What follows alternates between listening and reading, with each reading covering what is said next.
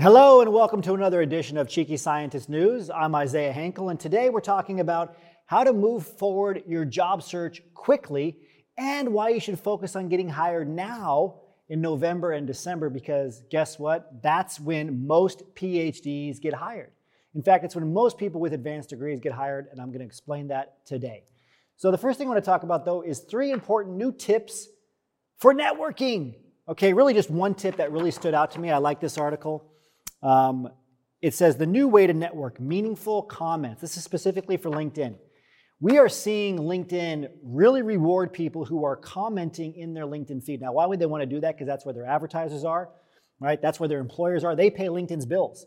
So if you comment on people's posts, right, it benefits LinkedIn, but it also benefits the person who made the post in the first place and they know it. So if a company is posting on LinkedIn and you comment, it benefits the company. They get organic reach, okay? They get increased organic reach because you commented. We all tend to know this now. If you post on social media and other people comment on it, you see how it gets shown to more people. That is insanely valuable to employers who are posting stuff. Even if it's their marketing department posting it, you need to comment. It's going to be great for you to get some face time to that company. I know it might seem like a small thing, but I have seen year after year people get hired and it all comes down to an initial comment they made. They're interested in the company. They follow them on LinkedIn, of course. They reach out to people there, but then they start commenting. Most people are not doing this. Everybody is trying to get in touch with the hiring managers, the people that are working at the companies they want to get hired at. Few people are actually commenting because it's public. You can comment a professional, deep comment. Notice that this says meaningful comments. Huge benefit to doing this. One of the biggest hacks over the next few months. Highly recommend that you're commenting, but again, make it meaningful and professional. All right, three best hacks to recruiters, logic to have a winning resume. I'm just going to choose one off of here as well. I've been talking a lot about this over the last few months. What is the best file type when it comes to getting your resume submitted to an ATS system, the applicant tracking system software? I'm coming back to the Word document. If they say PDF, that's fine. I understand in academia we're taught to use PDFs because it avoids this Word document confusion. It can get messed up. Less of an issue for today's ATS system. What is a big issue is the ATS can't read the text on a PDF because it's flattened. So this says send your resume in Microsoft Word. And I like this because it's by the Resume Professional Writers group. That's, that's the website. Okay, this is specifically on resume writing, and they have a lot of great tips here. And, and I can tell you right now, when you talk to professional resume writers, as in that's all they do is they just focus on the resumes, they have some of the best advice, and it all comes down to keeping things simple. Talks about fonts, right? Arial, Calibri, Times New Roman. That's it. That's all you should use. Talk, keeping a simple for, format, labeling your file, something professional with your name and the company. Really important to do, but not just because you want the employer to be able to find it, the actual human, but so the ATS will give you a boost in their system. So make sure you're labeling the file correctly. Stick with conventional headings, avoid visual and text enhancers. Uh, it also says Look out for keywords and semantic matches. This is something that ATS systems are doing. So don't just get the keyword in there, but get other words related to that keyword. It's also called keyword connectedness. Um, and then it says, I love that they say this even for the, this, this resume group says, be careful with your social posts, your digital footprint. Okay, the ATS systems are now looking at your digital footprint. So a lot of employers are doing this. They're using AI overall so that when you upload a resume, it looks at the email you used to upload it, your name. It shares that information and it also digs into your past in terms of all the accounts that you've ever created with that email or under that name and all your past posts. And I don't have time to go into it here, but they can find your public post, your private post, even anonymous posts through something called your linguistic footprint. So be careful, clean up your past and clean up your online etiquette moving forward. How to find a job fast, tips to speed up the process. This is by Tracy Brower, who is a PhD. Uh, so I, I really, really enjoyed reading this article. It talks about the new landscape of work, talks about a couple of studies uh, done for Bloomberg in particular, one that said 71% of job seekers say the process is complex, the job search process, we know.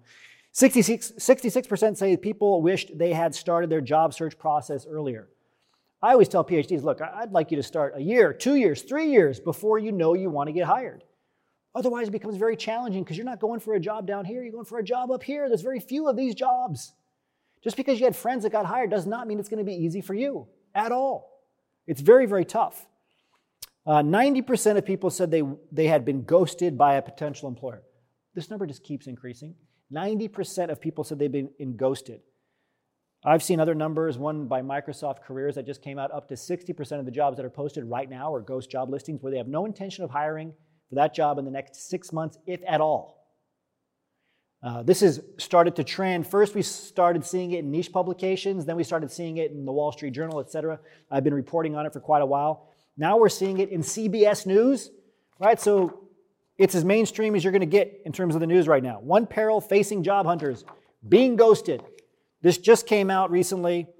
Uh, nothing new is presented here other than the fact that it's going to a much larger audience. Everybody knows that companies are slamming the brake, brakes on the hiring, but they got to keep posting the jobs, right? They get competitive intelligence, demographic data, resumes just in case, but more importantly, they keep showing new job openings because it looks makes it looks like they're growing, right? Imagine a publicly traded company stop posting jobs for two months. What's going to happen to their stocks? They're going to crash. So ghost jobs are a big problem. So how can you still get hired fast? Well, this article goes on to talk about using your resources, tapping into the right opportunities. Ooh, one tip that I really liked here is look at LinkedIn, your connections, or your soon to be connections to see who just left a company right? And who just got hired at a company. These people are the best people to tap in terms of asking them questions about why they left, how they got hired, where they're going. When you ask somebody about their job search, how they got hired in the first place, you keep the focus on them so they're more likely to talk. It's also a subjective question, right? So, how did you get hired in the first place? Not tell me, right, quantitatively about this metric of the job search process or how long should it take to get hired. None of that. How did you get hired? creates the conversation around the context of getting hired. And they're very likely to ask you next, well, what, what, about you? What are you trying to get hired into? So find people that just got hired at a job. They're much more likely to give back. That's what this article talks about. And then people who left, track them, right? See where they're going to go next. So follow people who are leaving positions and just getting hired at positions. It also says just take a job. Stop looking for that perfect job. A lot of PhDs I talk to, a lot of people with higher education degrees are very concerned they're going to get into a job that's not a good fit. And so much so that I, I have people for months, they'll say, I can't get an interview, I can't get an interview. Then they finally get an interview, and the first thing they say is, okay, how do I ask all these questions to the employer to make sure this is a job that I want? Like, this is the first interview. You don't ask them any questions like that. You just tell them how enthusiastic you are to be there, what you're excited about. You ask them how you're going to add value. You ask questions about getting to know the team. Keep momentum going for the deal and expand your horizons. Go after companies that are small, mid size you can always say no after you get a job offer on paper and don't give me the excuse of, oh, it's unethical to go if I don't know 100% I want the job. You don't know what's on the table. You're just assuming the worst case scenario because we have a robust neg- negativity bias. You got to assume the best case scenario too. Okay, what if this job is everything you've ever wanted? Until you have an offer on paper, you don't know. Go into it believing it's going to be the best case scenario. Keep the momentum of the deal moving forward.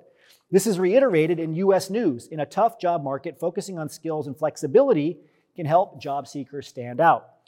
So they do talk about flexibility in terms of looking beyond your industry, and then again, considering larger companies, small companies, different locations, hybrid, remote roles.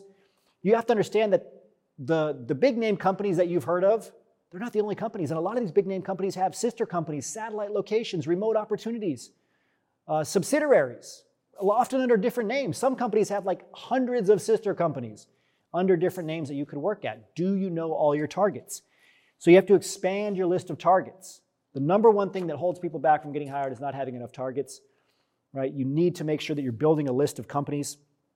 Um, this also talks about a 37% year over year decrease in jobs overall and a 45% year over year decrease. That's this year compared to last year, decrease in jobs that require a high level degree specifically.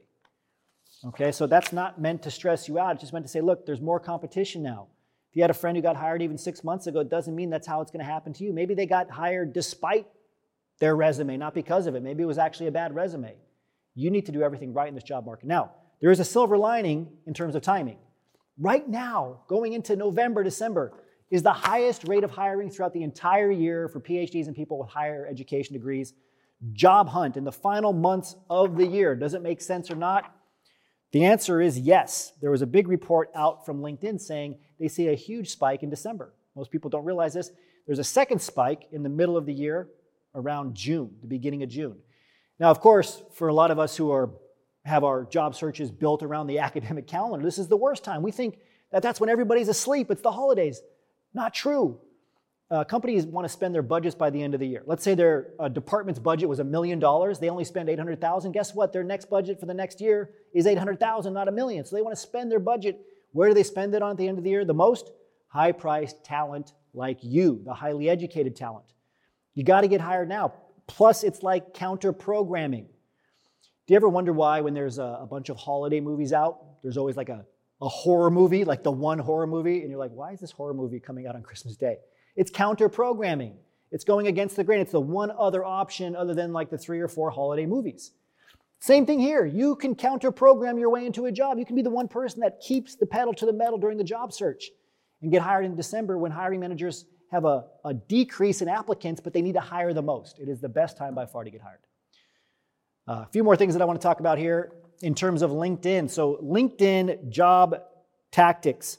So, following the companies you're interested in, you have to do that. You just click the follow button. You get a huge boost in LinkedIn Recruiter, huge boost in visibility by clicking the button just to follow the company. So, follow every company you're interested in. I don't care if it's hundreds and hundreds, the more the better. Get endorsed for your skills. This is really, really important. If you're not being endorsed for your skills, you're not going to show up high in the visibility when employers search those skills. There's only three search fields on LinkedIn Recruiter. That's the LinkedIn that employers use the most. It's job titles, locations, and skills. So if you don't have the skills endorsed that they search for, you're not going to show up to the top of the list. Set up job alerts, show you're open to work, contribute to collaborative articles. I just wanted to detail, uh, go into detail on that a bit more contribute to collaborative articles. So you can collaborate on articles on LinkedIn. You can post your own articles as well. I highly recommend that. Can you write a summary of the field you want to get into? Absolutely. You think, oh, but this isn't good enough.